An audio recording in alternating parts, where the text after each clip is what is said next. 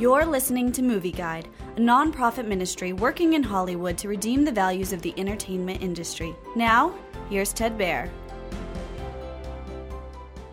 The Courier is a captivating, powerful spy drama and thriller.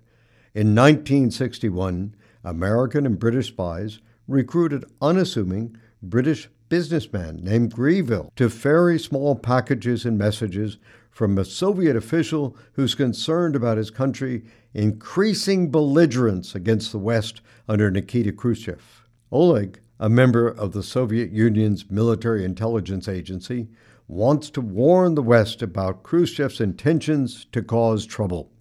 As Oleg and Greville build a strong friendship, the tension on them mounts when the KGB learns there's a traitor in their midst. Will the two men be caught?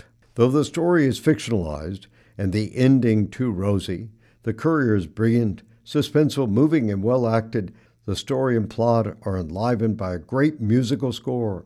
The Courier has a strong moral, patriotic, anti communist worldview. At the same time, it makes a robust plea for mutual understanding and peaceful relations between the countries.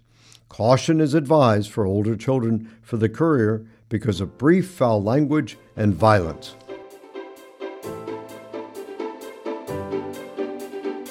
Movie Guide works to protect you and your family from the negative influences of the media and is also working in Hollywood to redeem its values from a biblical perspective. For the latest Movie Guide reviews and articles, go to movieguide.org or download the app to your Apple or Android device.